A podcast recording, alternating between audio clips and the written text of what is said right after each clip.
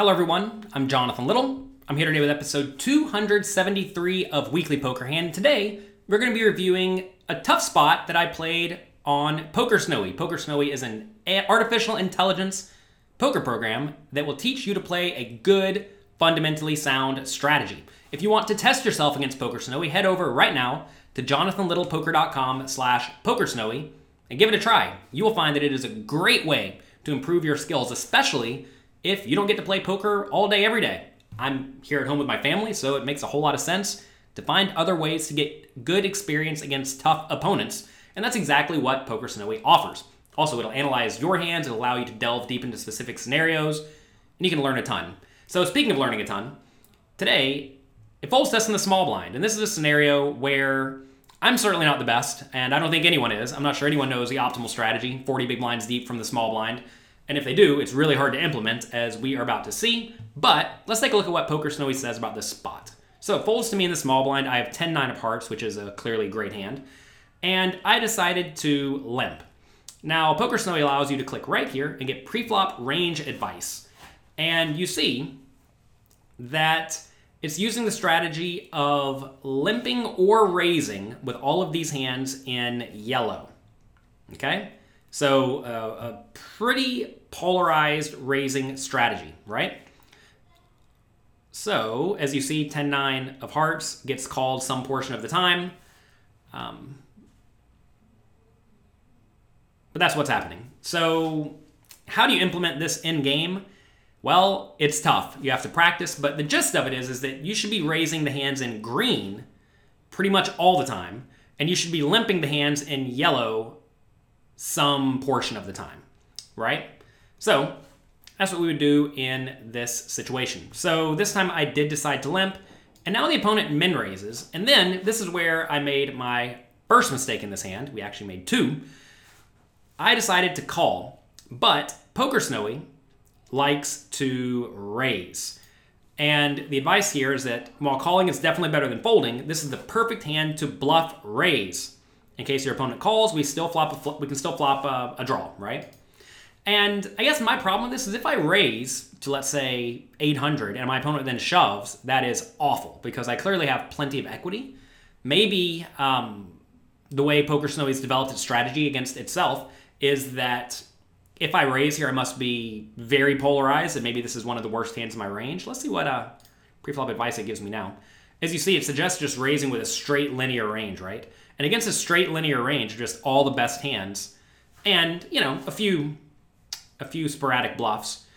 Um, maybe it just can't jam all in very often at all, which allows me to bluff hands like this because um, if the opponent decides to shove all in, notice I just have all the best hands that can that can easily call.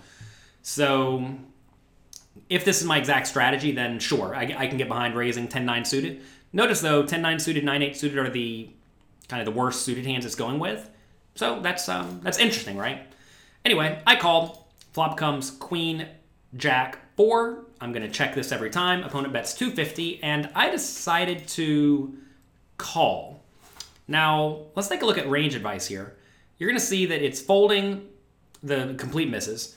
It's raising very rarely, but when it is raising, it's raising with one pair, which are what's this board? Board is Queen, jack, four. So it's raising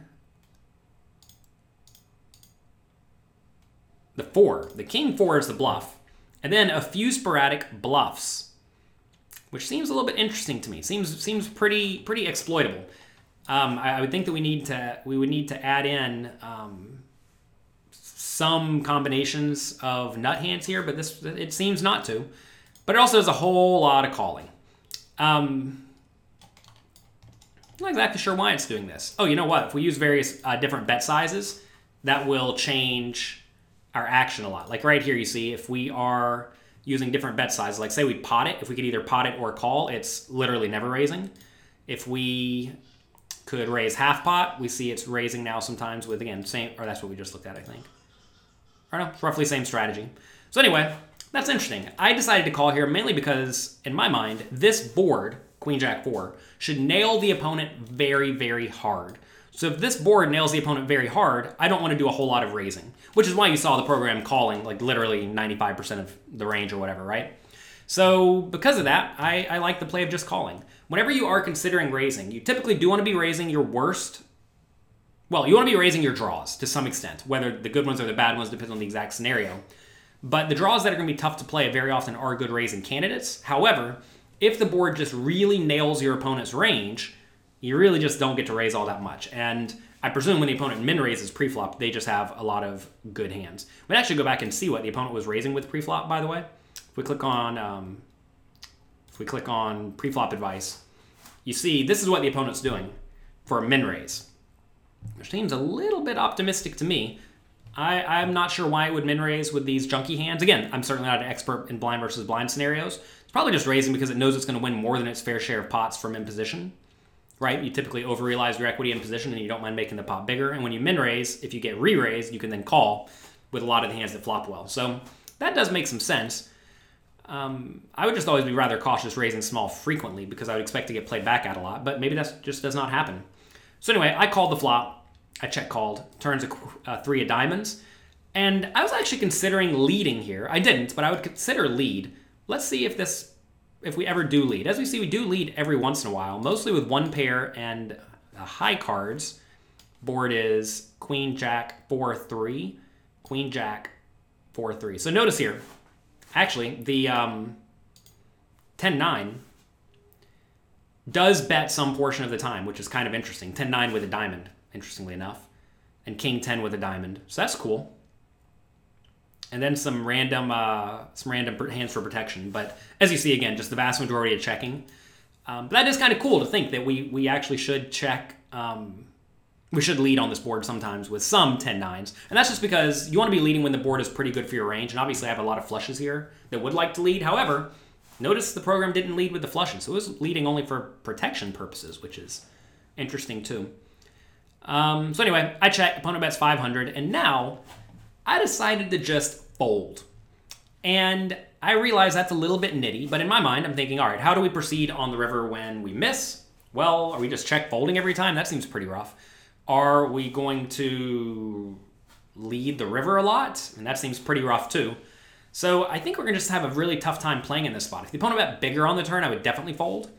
But notice here, if we click range advice, it actually suggests raising some portion of the time with flushes and 10-9. Right? You see 10-9s actually get raised some portion of the time. 10-9s and 10-8s go for a raise along with some flushes. So that's cool. Um, calling hands, though, also include the 10 9 of hearts. Actually, I don't have 10 9 of hearts in my range anymore, do I? I probably should not have this hand. If I did have 10 9, though, as you see, they also call 10 9 some portion of the time. I like to just fold, though. And I think folding, as you see, is folding the gut shots clearly. It's really not folding a whole lot besides bottom pair here. And that's just because it's facing such a small bet, right? I mean, I know half pot doesn't seem so small, but it actually isn't a huge bet. And this feels dicey. I think if I was playing this in game today, I would either call or raise. But again, given the opponent's stack size, what do we raise to? Like 1300? Notice it wanted to raise to pot, which means we'd call the 500 and then we'd raise 2000 on top. So 2500 would be putting in. We'd basically be putting the opponent all in. It's pretty rough, right? Um, so yeah, this is a weird scenario. This is a dicey hand. I'm not exactly sure what the right plays are, but PokerSnowie would have played this hand very differently than I did, and that is good to know. It's always good to look at the way other people and other programs play hands because that'll help you learn to think outside the box, right? And I think what happens to a lot of poker players is they get really in their heads and they do the same thing every single time in every single spot. And if you do that, you're going to find that you have a difficult time progressing and growing as a poker player, especially when you're just getting started.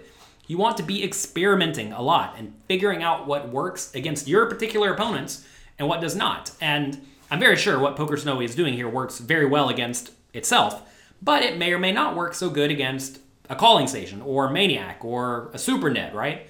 You always have to ask how does my particular opponent play and how do I go about exploiting them? And um, even going back to the very very first preflop action between limp or raise, it depends a lot on how your opponent approaches the game. If they're going to call your raise every single time, you don't really want that. If they're going to fold every single time, you might as well raise and get the free money. So don't think that whenever you do use programs like this that you must rigidly follow them in every single spot for the rest of your life because at the end of the day you make the most money by maximally exploiting your opponents. However, it is very important you develop a strong fundamentally sound strategy that you can fall back on when you don't know what your opponents are doing, which often will be the case whenever you first show up at the table or when you are playing against really, really good opponents, which you will, especially if you rise up in stakes. So if you want to test yourself against PokerSnowie, like I'm doing here, and if you want to learn from it, head over right now to jonathanlittlepoker.com slash pokersnowie and sign up. Good luck in your games, have fun, and I'll talk to you next time.